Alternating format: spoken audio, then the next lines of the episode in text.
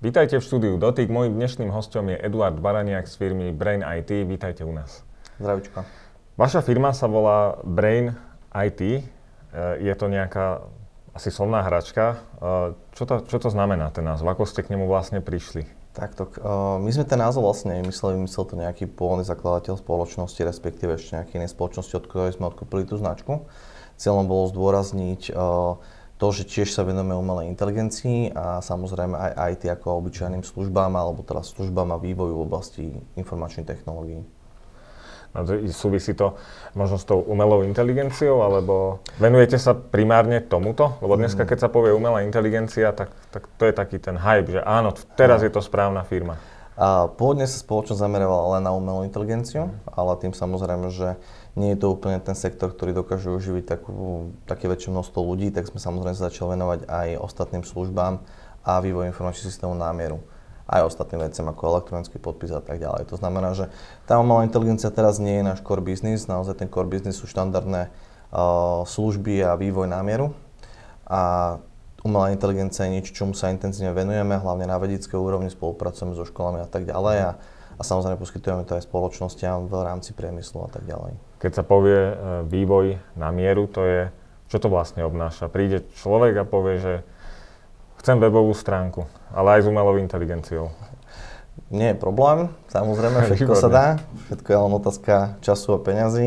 Áno, webová stránka s umelou inteligenciou tiež existuje, záleží od toho, že čo je ten biznis toho konkrétneho zákazníka.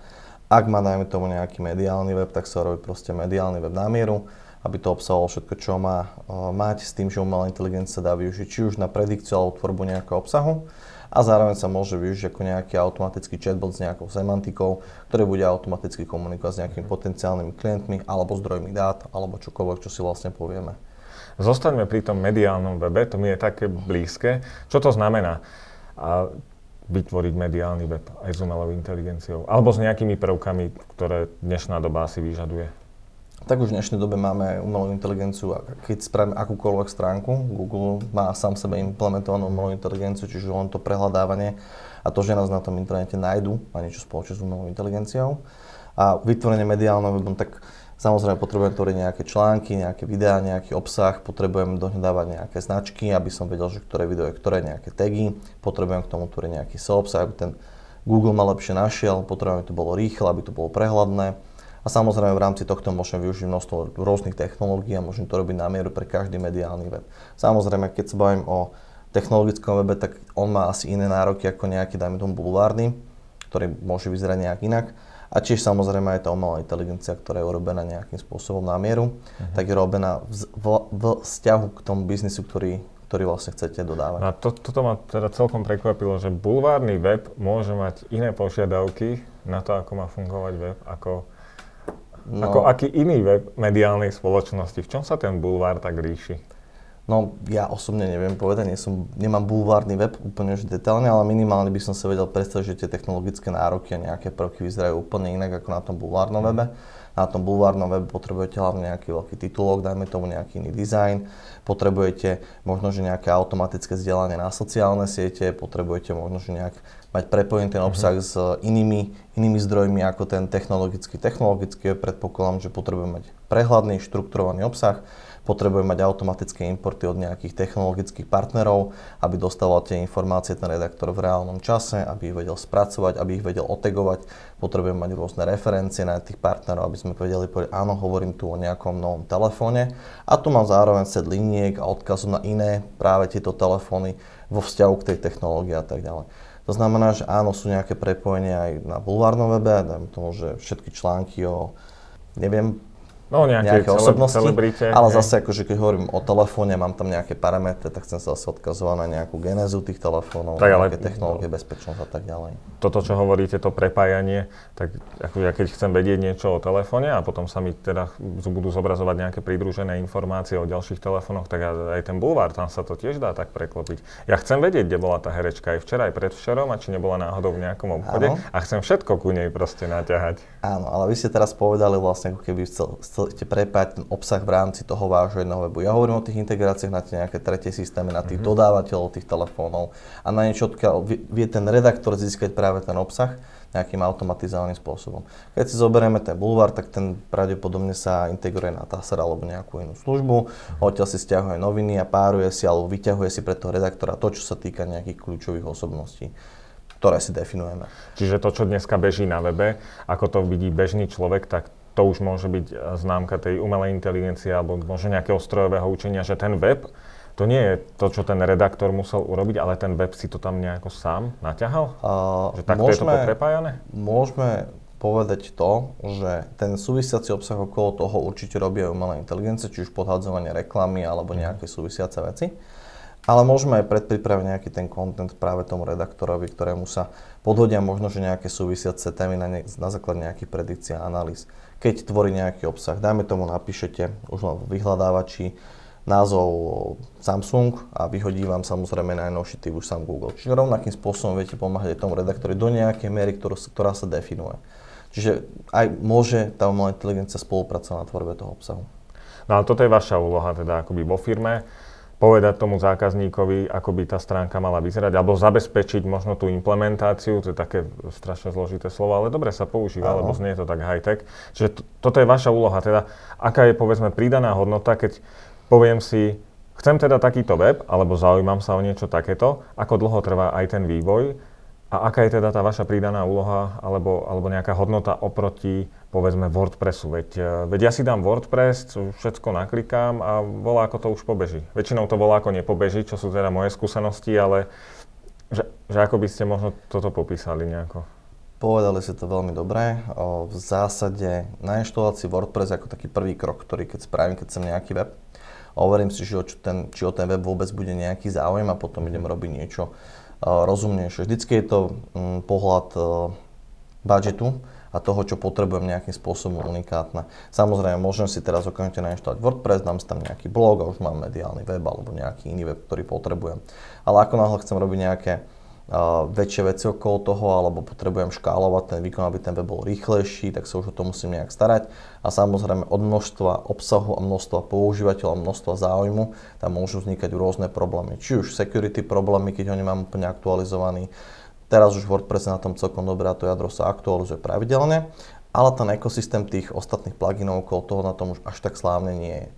A teraz sú tam rizika, keď si ho aktualizujem, môžem si zaviesť v poslednej verzii nejakú novú chybu, o ktorej som nevedel, ale o ktorej vedia všetci, lebo používajú WordPress, čiže ste viac odhalení pred tým trhom tých hackerov a podobne. Alebo zároveň, ak to neaktualizujete, môžete ako keby odhaliť sa zase voči nejakej starej chybe, ktorá je už opravená v novšej verzii. Čiže sledovať to na konci dňa nemusí byť úplne také jednoduché. No ale keď mám teda buď nejaký WordPress, alebo nejaké špecifické riešenie, tak v čom je tá výhoda alebo nevýhoda? Alebo teraz to vyzerá, že ten WordPress nie je celkom bezpečný, ale tým, že ho používajú všetci, tak na tie chyby sa príde. A ak ja sa upíšem nejakej firme, urobte mi web alebo starajte sa mi o to, tak teraz som ja rukojemník tej firmy a tá firma keď povie, my už toto nerobíme, to už volá, ako si to aktualizujte. To by sa mohlo reálne niekedy stať. Môže sa to samozrejme stať, aj sa to dosť často stáva. Dôležité vyberať si toho partnera, ktorý nejakým spôsobom zodpovedný a seriózny. Je dosť najčastejší problém, s ktorým sa stretáme, je to, že niekto si povie, že áno, potrebujem web. Nájde prvého študenta, ktorý buď skončil, alebo ešte študuje na vysokej škole, spraví mu web a potom sú tam rôzne problémy, či už zase bezpečnosť, lebo to je ten istý kolobeh. No, bezpečnostný problém, našiel si frajerku. Áno, alebo stalo sa mu, že má deti a tak ďalej, už na to nemá toľko času, chce sa zamestnať a nerobiť tieto veci, takže ja odporúčam vždycky zohnať si nejakého stabilného partnera, by som to nazval, alebo teda minimálne si určite podmienky tak, aby som si to vedel potom ako keby odozdať niekomu druhému, ale na to už potrebuje mať človek nejaký set tých skúseností a vedomostí. Čo sa týka WordPressu, tak áno, používajú to všetci, áno, do nejakej miery je to bezpečné, ale ak sa stane proste to, že teraz sa odhalí nejaká nová bezpečnostná chyba, tak tú bezpečnostnú chybu zase majú všetci. To znamená, že vy ste aj pod útokom rôznych robotov, ktorí chodia po internete a oni len zbierajú a hackujú tie WordPressy, aby si stiahli dáta o vašich partneroch, o vašich zákazníkoch a tak ďalej. Ak robím už seriózny biznis, nemal by som úplne bežať na WordPress, a keď na ňom bežím, tak by som na ňom mal bežať v takej úrovni, aby bol stále dokonale zaobstaraný. To To znamená, ak si tam už dám nejaké osobné údaje svojich zákazníkov alebo nejaké citlivé dáta, mal by som ich zabezpečiť šifrovaním a tak ďalej. A samozrejme, ako som povedal, to jadro toho WordPressu už je celkom bezpečné, ale vy si môžete nainštalovať nejaký modul, ktorý nevytvoril priamo WordPress, ale nie hocikto. Je síce zadarmo, ale ten už môže mať nejakú bezpečnostnú chybu a kvôli tej bezpečnostnej chybe sa vedia dostať aj do databázy a tak ďalej. A keď už tam sú, tak už majú prístup aj k tomu ostatnému jadru. Tak poďme na ten začiatok, že teda chcem, aby mi, povedzme, vaša firma alebo nejaká iná pomohla s webom. Tak akí sú tí klienti? Oni už niečo majú, alebo len im treba povedať, že no a to potrebujete najprv stránku, to potrebujete nejaký obsah, alebo už tí klienti sú takí, že no bežíme na WordPressy, pomôžte nám s tým. Áno, je to presne tak, ako ste povedali, bude to ten typ alebo ten typ, pretože buď niekto začne úplne od nuly, to znamená, že potrebuje od nás, aby sme všetko mu zabezpečili, vysvetlili, ako to funguje. No a keď začína od nuly, vy mu tam dáte ten WordPress potom, alebo mu dáte niečo iné? Záleží od toho, čo chce. Ak má už na začiatku hneď veľké požiadavky a potrebuje napríklad spraviť, neviem, autobazar a má tam už rovno nejaké importy, aj to custom riešenie, tak proste pomer cena výkonu určíme na lepšie riešenie, tak aby sme sa dostali do tých jeho požiadaviek. Ideme ako keby od takého minimálneho produktu, ktorý potrebuje dostať, aby sme mu prodali kolobežku, že či na nej vie jazdiť, či sa mu páči, a následne z toho robí motorku, auto až do Ferrari, ktoré potrebuje na konci dňa. Vždycky je to otázka toho, čo vlastne potrebuje ten klient, aký má na to budget, kam sa chce dostať v nejakom horizonte. Vždycky aj povieme, čo je reálne a čo nie je v rámci nejakých horizontov, v rámci nejakých peňazí. No a dobre, tak keď sa povie, to sú také kľúčové slova, budget a horizont. Keď sa povie budget, čo to je? Ja viem, že firmy sa vyhýbajú takýmto, že no tak to je od prípadu. Tak nazvime nejaký prípad, že teda je to 5 000 eur, alebo je to 3 000, alebo 10 000. Povedzme si prezentačná stránka firmy, bez toho, aby... Dajme tomu, že som začínajúci podnikateľ a potrebujem rýchlo spraviť web stránku. Informácie od toho potenciálneho klienta sú tie, že on skrátka si to rieši v spôsobnej ceste, čiže každého, koho oslovuje, tak chce len mu dať vizitku a chce tam mať webovú stránku. Tak jemu nebudeme teraz vyladzovať e-mail, aby mal 10/10, nebudeme mu vyladzovať najlepšie SEO a podobne, ale nainštalujeme mu za 150 eur WordPress, dáme tam z tých 150 eur je 60 eur za šablónu, ktorá sa kúpi niekde z internetu, upraví sa to a má to nasadené a jemu to stačí. Čiže to je budget pre klienta, ktorý má tieto požiadavky. Čiže to sme sa celkom dobre dostali na tisícov na stovky, Aha. Ale to znamená, že vy napríklad zoberiete niečo a súčasťou toho servisu je aj to, že vy sa na to pozriete z tej bezpečnostnej stránky a poviete, no máš len takúto prezentačnú stránku, tieto veci vypíname, lebo sú riziko. Presne tak, urobí sa proste set tých požiadaviek, aby to bolo čo najlepšie, zapnú sa nejaká automatická aktualizácia, nechá sa tam len jadro, spraví sa naozaj to minimum, aby bol ten zákazník safe. A potom je to, keď už sa rozbehol a povieš, že potrebujem zháňať nových zákazníkov, potrebujem na to využívať Google, aby som bol nájditeľný, no tak začneme robiť nejaký obsah, začneme riešiť tú štruktúru obsahu, vysvetlíme, aké sú pravidlá, čo sú to SEO-friendly URL, ako má tvoriť obsah a už samozrejme, už to sa vyslovene, že nábaluje. Už to vie byť aj v 10 000, aj v 100 000, teda potom. Dobre, a už samozrejme nemusí to byť ani WordPress časom. No a keď sa bavíme o tých weboch, tak teraz je moderné mať aplikáciu. V podstate dneska, každá somarina dneska potrebuje mať aplikáciu, už aj rýchlovárne kanvice, aj filtračné kanvice majú aplikáciu. Aké sú požiadavky tých klientov dneska? Alebo chodia za vami ľudia, že máme takýto nápad, ja viem, že na to by nám stačila možno aj webová stránka, ale my chceme mať aplikáciu. Robíte aj takú konzultačnú činnosť a poviete mu, že no, nepotrebujete reálne aplikáciu, dajte si to na web. My vždy, keď robíme nejaký kontrakt, tak poskytujeme konzultáciu darmo našemu klientovi. A je to z toho dôvodu, že ak by sme mu dodali to, čo chcel, on na konci dňa nebol spokojný, nie je to spokojný klient. To znamená, že niekedy sa nám aj stane to, že proste príde klient s tým, že chce od nás, aby sme niečo vyvinuli a odíde s tým, že vlastne nič vyvinúť nechce. Takže aspoň sme mu ušetrili peniaze, áno. Pre nás je to trošku nevýhoda, ale potom sa ten klient vráti možno s nejakou inou myšlienkou alebo s niečím, čo skutočne potrebuje. Nesnažíme sa za každú cenu niečo predať. Čo sa týka toho, že keď potrebuje mobilnú aplikáciu z nejakého dôvodu a stačil by mu web, tak existuje nejaká hybridná koncepcia, kedy môže sa spraviť responsívny web a zakryť mobilnou aplikáciou, kde sa robia nejaké obrazovky v rámci natívu a potom ten obsah sa zobrazuje priamo z toho webu. Čiže tieto kombinácie existujú. Dôležité pri vývoji mobilných aplikáciách je to, že v dnešnej dobe je strašne obrovská konkurencia na tom trhu aplikácií a už veľmi málo kto práve vyvíja tú aplikáciu ako keby v tom konečnom produkte.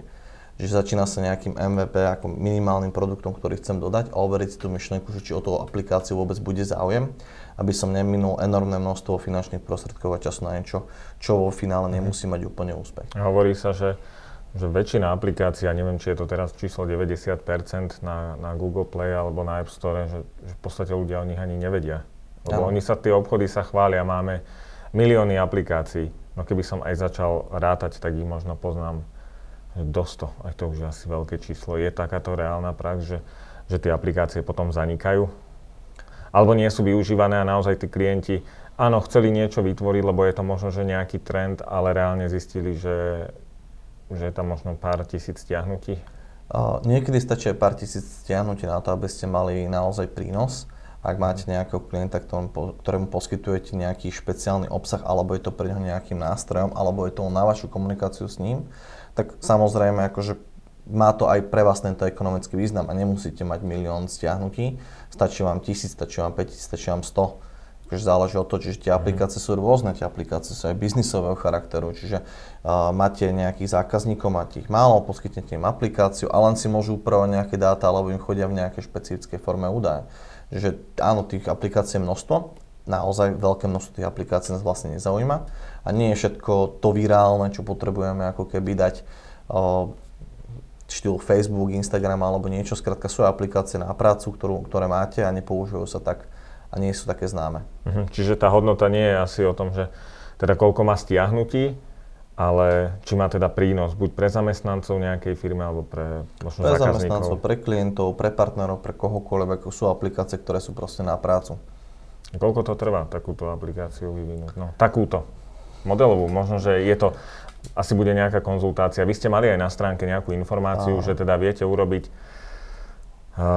klikateľný alebo ovládateľný model, že ono to reálne nič nebude robiť, ale už to bude vyzerať. Áno, takto. Ak sa bavíme o tom, že chceme reálne funkčný nejaký prototyp, tak v prípade, že už existuje nejaký obsah a vieme sa o niečo oprieť, tak tento prototyp vie byť za 5 dní na svete s tým, že potrebujete to nejak dostať aj do toho storu. Samozrejme ešte predtým, aby klient to vedel nejak overiť, tak sa robí tzv. Nefunkčný prototyp, čiže nejaké namokapované obrazovky s tým, že on to vie preklikať a povedať, či som to páči alebo nepáči. A už potom ideme vyslovene tým koločkom, že vyvinul sa ten prvý funkčný prototyp. Ten je v tom store, človek to môže stiahnuť, vyskúša si to, funguje to, má nejakých používateľov a už potom sa to vyvíja ďalej, že čo potrebujú. Tam sa potom naráža na taký problém, že keď je naozaj veľmi nízky budžet, tak ľudia majú pocit, že sa na nich pomaly testuje, že aplikácie nefungujú a tak ďalej. My sa snažíme tomuto vyhnúť, aby sme naozaj dávali do storu tie kvalitné veci, preto máme aj nejaké koločka testovania a tak ďalej na interných reálnych zariadeniach. Tak iOS samozrejme mám za každým jeden iOS, ale pri Androide máme napríklad nejakých viac než 10 zariadení u nás, na ktorých to testujeme a potom používame tiež nejaký test lab, kde vlastne to testujeme na niekoľkých tisícoch zariadení. Priamo od Google dostaneme report, aby to nepadalo. Ale trendom je to, že naozaj ten obsah tam pribúda potom postupne, parciálne, tá aplikácia sa zväčšuje, aby tie náklady na ten iniciálny vývoj neboli veľký. Toto nie je to, ako to chceme robiť my, toto je to, ako to chcú za každým tí zákazníci. Ja stále vravím, že najlepšie bolo dať ako keby síce minimálny ten produkt, ale v maximálnej kvalite a v maximálnom tom obsahu, ktorý naozaj vie zaujať, pretože si to inak neviem overiť. No ale treba tam nájsť nejaký kompromis, lebo viem, že teraz je taká móda. Aplikácie majú pomaly denné aktualizácie, sú strašne chybové, alebo stále tam niečo opravujú, už ma to reálne ani nezaujíma ako zákazníka. Je toto ten súčasný trend? Napríklad taký, ktorý vidíte vy u tých vašich aplikácií, že klient stále niečo chce stále niečo dorábať, už tam nie je možno taký ten ročný cyklus alebo poloročný. Tak to kedysi bolo, no. Vývoj aplikácií sa dosť zmenil za posledné obdobie a teraz aj veľmi často vznikajú hlavne v mobilných platformách bezpečnostné fixy aj rôzne updaty operačných systémov jednotlivých poskytovateľov, čiže to Android alebo iOS, na ktoré tiež tí tvorcovia aplikácií musia reagovať, aj tiež nejaké bezpečnostné požiadavky trhu. Treba si uvedomiť, že už nie je rok 2007, keď začal iOS, ale je rok 2021 a teraz máme aj obrovské požiadavky, či už z Európskej únie, či už naše legislatívne alebo svetové požiadavky na bezpečnosť, či už ochranu dát, ako odstraňovanie cookies, šifrovanie dát, čistenie komunikácie. Už je ten samotný používateľ náročnejší, keď si nainštaluje aplikáciu, ktorá má robiť to, že mi napíše, dajme tomu Hello World, máš sa pekne alebo niečo, má tam jedno tlačidlo, tak každý sa pýta, prečo to chce odo mňa moje osobné údaje z telefónu, prečo mám poskytnúť prístup k notifikáciám a podobne. To znamená, že celý ten trh sa zmenil a musia na to tí tvorcovia aplikácií, ale aj tí naši zákazníci, ktorí chcú poskytovať tie aplikácie alebo vytvoriť si nejakú aplikáciu na mieru, reagovať veľmi často. To znamená, preto tých aktualizácií naozaj veľa a stále sa o to musíme starať. To, že už tie aplikácie sa dodávajú v nejakej kvalite kvôli tomu, že chce byť každý veľmi rýchlo na trhu, to môže vec druhá a tiež kvôli tomu, že samozrejme aj tie budžety sú v dnešnej dobe dosť obmedzené. Ľudia by chceli ako keby za veľmi málo peňazí, veľmi veľa muziky a veľmi rýchlo. Áno, správne. Je to tým tak. Pádom tieto chyby naozaj vznikajú. No a tak kde je možno ten zlatý stred, alebo ako sa z tohto výmaní? Myslíte si, že ľudia budú tolerovať takýto vývoj aplikácií, že sa to testuje na nás? Lebo naozaj tie aplikácie, aspoň z môjho pohľadu, ich vidím ako chybové. Možno, že to len o tom, že dnes sa o tom viacej hovorí, ale ja naozaj nepotrebujem každý týždeň nejakú aktualizáciu. Ja už ju chcem tú aplikáciu používať tak, ako bola navrhnutá. Microsoft Office je napríklad žijúcim príkladom toho, že stále sa mi tam niečo mení. Nie, naozaj nepotrebujem to. Potrebujem to možno, že raz za rok. Dá sa z tohto ešte nejako výjsť, alebo to už je proste trend, platíme mesačne, vývojári proste potrebujú niečo robiť, firmy chcú vykazovať zisky a ľahšie sa to vo výsledku aj plánuje, keď máte mesačné predplatné, ako keď čakáte 3 roky na vydanie novej verzie, ktorú si ľudia možno nekúpia. Ja si myslím, že sa to až tak výrazne mení nebude, je to môj osobný názor. Tie aktualizácie budú vychádzať, za každý majú iný dôvod. Keď si povieme napríklad pri tom Exceli, tak ani stále niečo aktualizovať a tak ďalej, ide o tú bezpečnosť a tie ďalšie veci, ktoré my ako používateľia nevidíme. Čiže tie aktualizácie budú vychádzať. Samozrejme, vychádzajú tam aj rôzne zmeny na user experience, investuje sa množstvo, keď sa bavíme o Exceli a podobne, množstvo finančných prostriedkov na to, aby to bolo intuitívne aj pre tú mladšiu generáciu, ktorá príde po nás, aj pre tú staršiu, ktorá tu je, aby to naozaj akože vedel používať každý, aj bez toho, aby mal nejaké obrovské školenia. Samozrejme, je to trošku aj nereálne, každý sa potrebuje do toho dostať a nejak zaškoliť, ale čo sa týka tých menších, lacnejších aplikácií, a mobilných a tak ďalej, no tak sme v nejakej dobe ekonomickej a každý sa pozerá hlavne na tie peniaze. No tak keď sa zmení táto stratégia a budeme mať veľa peňazí všetci, alebo tie služby budú dostatočne lacné, no tak potom už ale to bude inak. Hovorili ste, že keď sa menia nejaké cookies, alebo proste keď nás aplikácie sledujú nás aplikácie vlastne? Prečo nás aplikácie stále sledujú? No, naše aplikácie sledujú preto, aby sme ich vôbec mohli používať. Nie je to náhodou taká výhovorka, že no, ale my to robíme preto, lebo my chceme vedieť, čo vás tak zaujíma, alebo neviem, mne to prípadá ako výhovorka. Keď ma začnú sledovať naozaj nejaké karty a potom ešte chcú aj prístup k SMS-kám a potom chcú ešte aj nejaké cookies, alebo ja neviem, proste chcú moje osobné údaje, chcem si zahrať karty. Áno. Už to vnímame ako používateľia, čiže už to nedovolíme tým aplikáciám a mení sa hlavne to, že ten používateľ si už môže vybrať, že čo chce a čo nechce povoliť. Keď sa bavíme o tých cookies, tak práve teraz, zabudol som, či to je k prvý alebo prvému druhý, je vlastne novela o cookinách a už tam nebude len tlačítko, že súhlasím so všetkými cookies alebo nesúhlasím, ale už to bude iba súhlasím s nevyhnutnými. Už tie tlačítka nemôže byť jedno červené, jedno zelené, jedno fialové, už musia byť rovnaké farby, aby to nenavádzalo. A keď si otvorím detail, tak si môžem vybrať, ktoré chcem povoliť, ktoré nechcem povoliť. Uh-huh. A ja tieto informácie ako poskytovateľ webu potrebujem napríklad na to, že sú tam že analytické dáta. A tie analytické dáta, to nie je nič iné, iba ten Google Analytics script, ktorý jednoducho teraz zakážem. To znamená, že vy ako poskytovateľ aplikácie, keď používate Google Analytics, tak nebudete vedieť svoju návštevnosť sledovať pomocou tohto systému. Takže teraz sa to budem trošku robiť inak. A samozrejme, niektoré tie kukiny využívame, niektoré nie. Samozrejme, Analytics to tiež využíva, že nám dá informáciu o tom, že koľko ľudí chodí na náš web, ale on tú informáciu tiež využíva, tiež sleduje nejaké ďalšie štatistiky, ako sa hýbe a tak ďalej. Takže na jednej strane je to výhovorka, na druhej strane dáva nám to nejaké prostriedky na to, aby mohol sa s tým používateľom pracovať lepšie. Typicky napríklad, keď si nainštalujem aplikáciu na slúchadlá telefónu, tak tá aplikácia chce vedieť moju polohu, čo ale vraj vychádza z nejakého protokolu, aby to vedelo komunikovať cez Bluetooth, alebo by sa vedeli nájsť. Mne to prípada stále tak trošku ako na hrane výhovorky.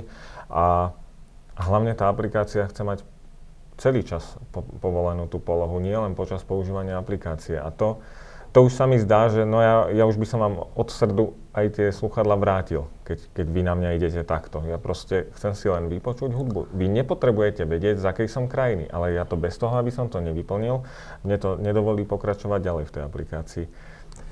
Ja súhlasím, možno, že by to netrebalo stále, ale povedzme si, že to bez toho je slúchadlá, keď ich stratíte, asi chcete vedieť, kde ste ich stratil.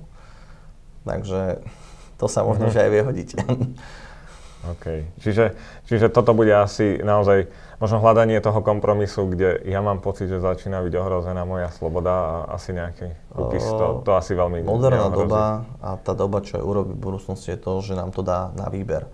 Či chcem riskovať to, že stratím tie slúchadlá, alebo či sa chcem nechať sledovať non-stop. Lebo samozrejme, tá spoločnosť vám poskytne tú funkciu nájdenia tých slúchadiel, ale s tou polohou si robí aj ďalej, čo chce. Takže áno. Ale hovorili ste ešte jednu takú zaujímavú vec, teda menia sa tie webové stránky a z pohľadu, teda je to otázka cookies, hej, že či napríklad ja teda akceptujem, cookies, alebo kedysi to bolo tak, že a vy tým, že ste vôbec tu, tak súhlasíte so všetkým možným. Hore bol len taký krížik, veľmi som ani nemal kde nájsť vec, s ktorou nesúhlasím, čiže teraz sa to upravuje. A ja som si to všimol, chodí mi do e-mailu nejaké notifikácie, že meníme podmienky, ale nemusíte nič robiť, ideálny scenár, teda, že nemusím nič robiť.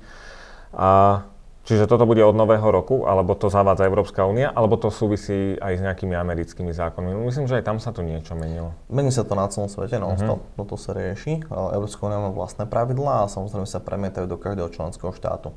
Každý členský štát to môže mať trošičku inak. V zásade tieto veci sa menia pravidelne a budú sa meniť pravidelne.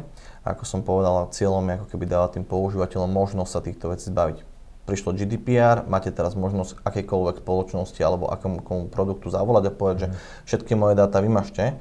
Máme nové kukiny, čiže môžete si vybrať, čo tam chcete, čo nechcete. Môžete si povedať, že analytické dáta povolujem, nepovolujem marketingové. Máte nový zákon o elektronickej komunikácie, čiže už vám nemôže len tak niekto poslať e-mail, musíte mať možnosť odvolať ten súhlas kedykoľvek.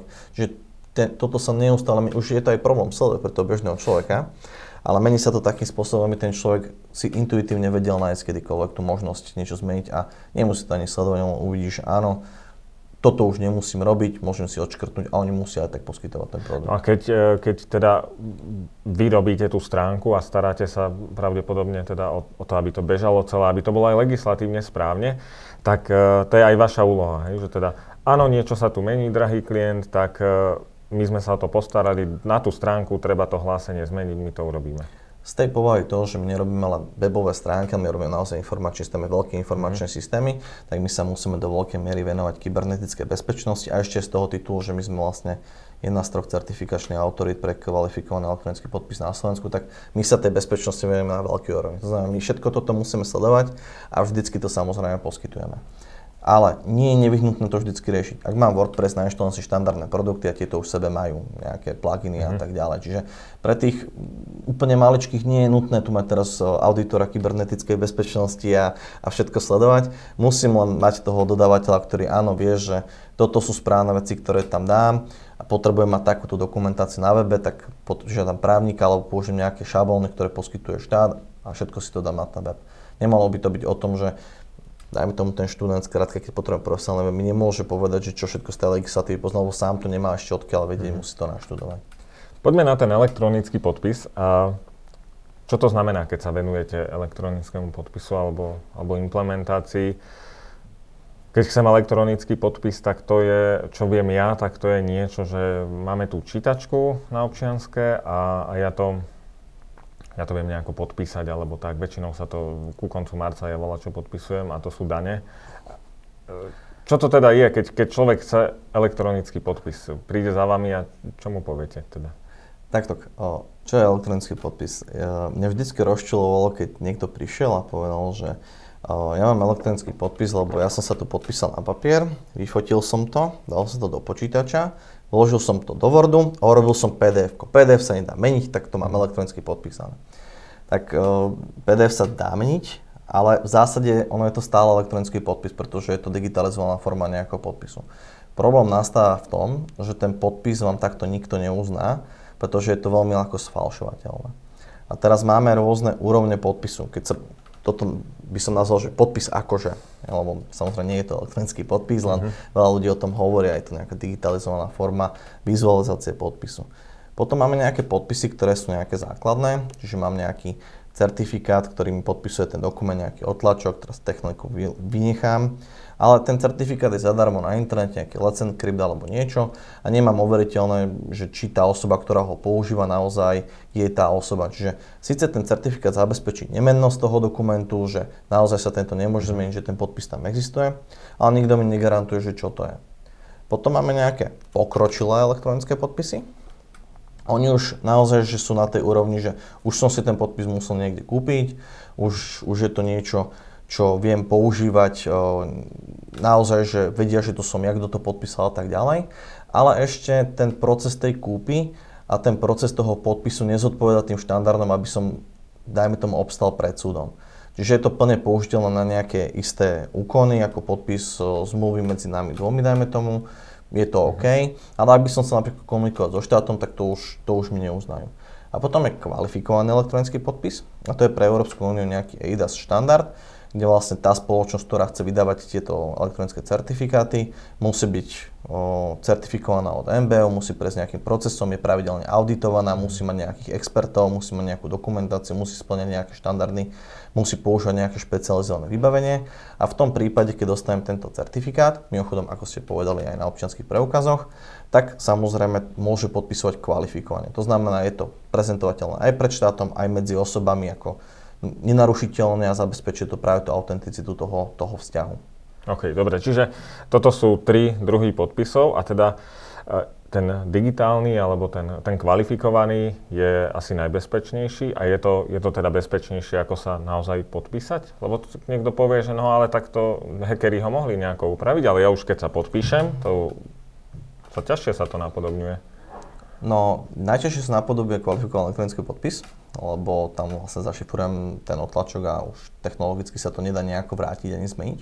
Aha, a tá šifra sa potom overuje niekde na nejakom serveri, že či toto, čo je akoby zašifrované, že či to platí, alebo...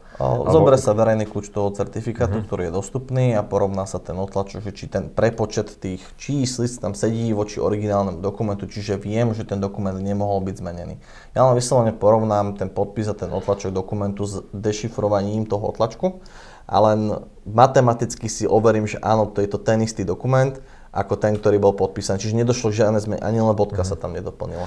No a keď som v banke, a podpíšem sa, oni tam majú taký tablet, tak to je elektronický podpis, alebo to je kvalifikované, alebo kvalifikovala ma tá pracovníčka, alebo to je to, čo hovoríte, že no to je zrovna ten podpis, ktorý není úplne dobrý, lebo to není sú nuly, jednotky a matematické prepočty. Ono to vlastne nie je úplne podpis, je to vlastne autentifikácia, oni majú uložený nejakú biometriu vášho podpisu, je to niečo iné a oni si len proste pre interné účely podpisujú tieto dokumenty. Ale na pozadí nie je vlastne ten štátus, že keď vy sa chcete podpísať elektronickým zaručeným podpisom, kvalifikovaným, tak v tom prípade ten certifikát vy musíte vlastniť. Vy sa nemôžete podpísať len tak rukou na nejakú doštičku, ktorú možno niekto, dajme tomu, vám tam dať niečo, okopírovať tú istú biometriu a znovu ju tam zadať. Čiže to nie je kvalifikované, ono je to pre nejakú účely tej banky. Je to zase, vedia to použiť ako keby podpis, ale ono to nie je úplne podpis. S tým, že naozaj teraz neviem, čo tam majú na pozadí, ale tiež to nie je kvalifikované, je to keď tak pri najlepšom úroveň pokročilé. Ale zase je to samotné podpísanie, to len biometria podpisu, to nie je elektronický podpis. Viem, že oni tam nejako sledujú aj to, aký úhol sa používa, to je tá biometria. To je tá biometria, takisto ako mi skenujú sietnicu, môžu skenovať ten ťah perom a tak ďalej. A keď sa dostaneme k tej stránke, teda že stránku vy vyvíjate aj aplikácie a implementujete kvalifikované elektronické podpisy? Kvalifikované elektronické. Čo to znamená teda, že ja budem mať nejakú firmu a budem chcieť povedať, že no ale chcem, aby títo 10 zamestnanci to, čo podpíšu, aby bolo ako verifikovateľné, alebo sú to moji klienti a vy toto mi dáte na stránku, alebo vlastne čo to znamená mať takto implementovaný podpis? Takto. Čo sa týka spoločnosti? Lebo keď chcem podpis a chcem si ho nehať implementovať, tak idem na políciu. A oni mi ho akože v úvodzovkách implementujú do tej kartičky a ja si to potom proste podpisujem daňové, podpisujem si kadečo, ale teraz teda by sa mal prísť za vami a povedať vám, že u vás chcem podpísať. Ja vám to upresním. Vy idete na políciu ale na polici podpíšete zmluvu so súkromnou spoločnosťou, ktorá dodáva kvalifikované certifikáty do tých občianskych pre políciu. Vy vlastne nemáte ten certifikát od polície, ale od nejakej spoločnosti, ktorá je oprávnená to vydávať. Takisto ako keď idete k notárovi a on vám nevydá vaše vysvedčenie, vám ho len overí nejak notársky. Hej, tak to som trošku zjednodušil, ale v zásade akože idete za nejakou spoločnosťou. Na Slovensku sú v zásade možno, je tých spoločností trošku viacej, lebo tých služieb je viacero, nie len elektronický podpis, ale sú aj pečiatky a tak ďalej. Čiže policajti toto vôbec nevydávajú? Nie. Policajti sú registračná autorita, ku ktorej prídete, oni vás zaregistrujú, ale vy dostanete certifikát, nechcem menovať firmu, ale od nejakej spoločnosti. Dobre, ale oni sú akoby, oni sú ten prostredník, ktorý povie tej firme, ktorá mi ten podpis vygeneruje, že áno, toto je Jožko Mrkvička a...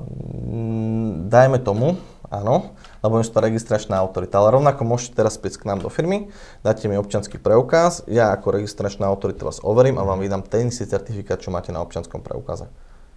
Rovnako ako by ste išli na políciu. S tým rozdielom, že my máme ešte ten certifikát nie na tých kartičkách, ale máme nejaký server signing a tak ďalej, čiže nemusíte chodiť s kartičkou, ale máme nejaké trošku iné riešenie. A kto má záujem o takéto riešenia?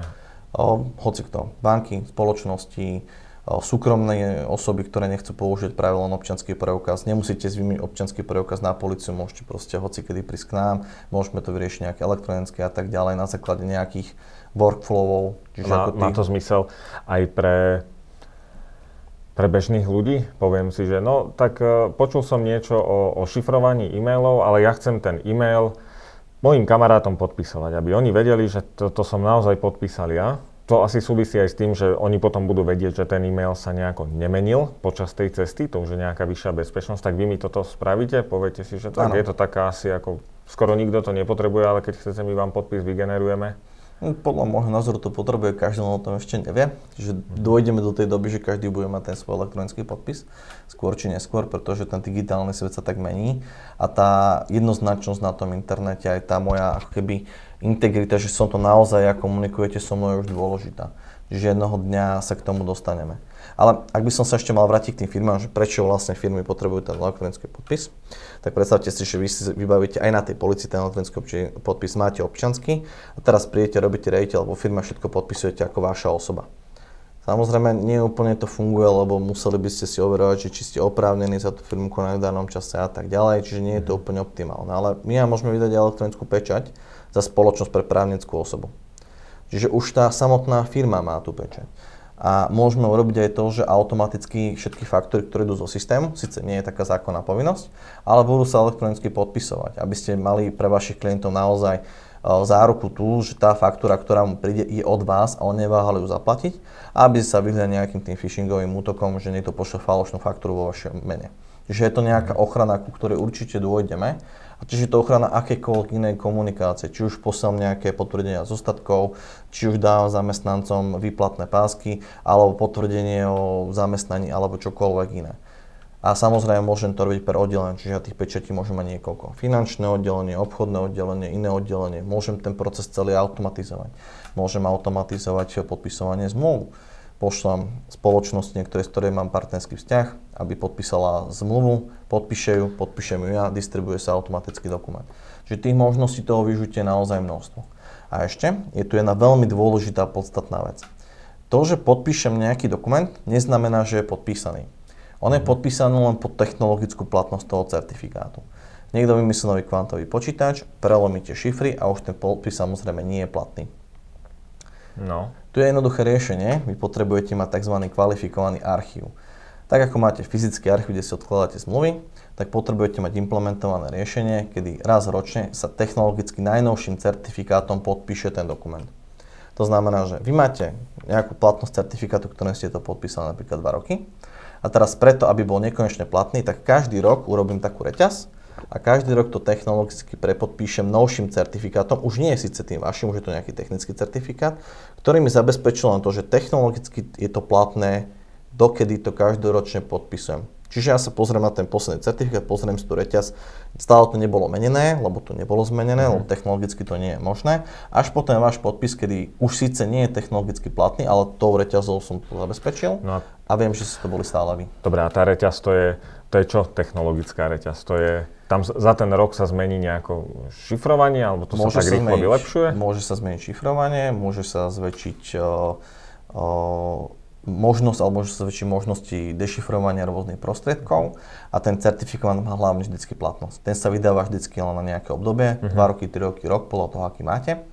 A samozrejme na to, aby to platilo aj po tej platnosti toho certifikátu, tak potrebujete to znovu podpísať. Ale už to nemusíte podpisovať svojim osobným certifikátom alebo pečaťou, ale už to robí ten archív za vás. On to pravidelne prepodpíše, aby naozaj bolo zabezpečené toto.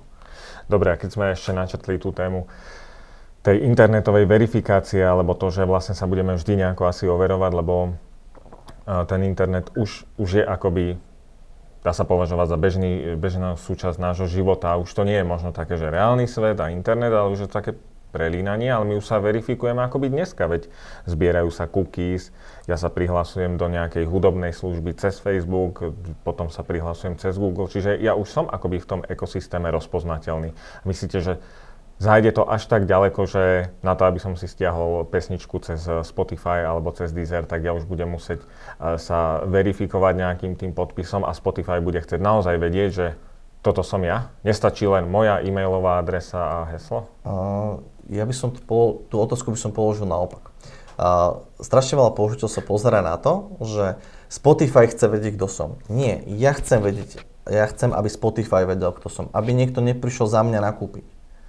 Na tom Spotify, nepoužil moju kreditku, aby sa niekto neprihlásil mojim kontom a keď prejde istá legislatíva, nenapísal niečo na Facebook za mňa a ja som za to nebol trestne stíhaný.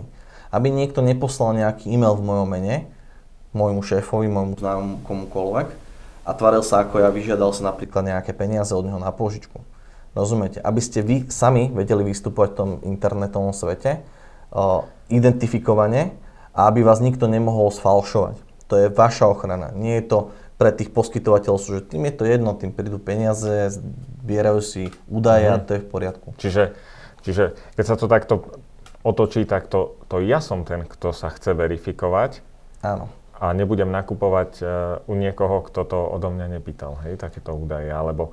Budete nakupovať, lebo samozrejme tu možno stále máte, ale budete chcieť mať možnosť prísť do toho kontaktu s tým budúcim nejakým poskytovateľom, že áno, ja to mám síce u vás konto, ale spojil som si to s nejakým mojím kontom dôveryhodným a keď to nie je spojené s týmto mojím dôveryhodným kontom, tak táto komunikácia pre mňa nie je oficiálna, čiže nemôžem si ja ako keby, chránim seba, že nie som ja len ten, ktorý funguje cez toto dôveryhodné konto a keď niekto príde z boku a chce zneužiť moje údaje, tak to nie som ja.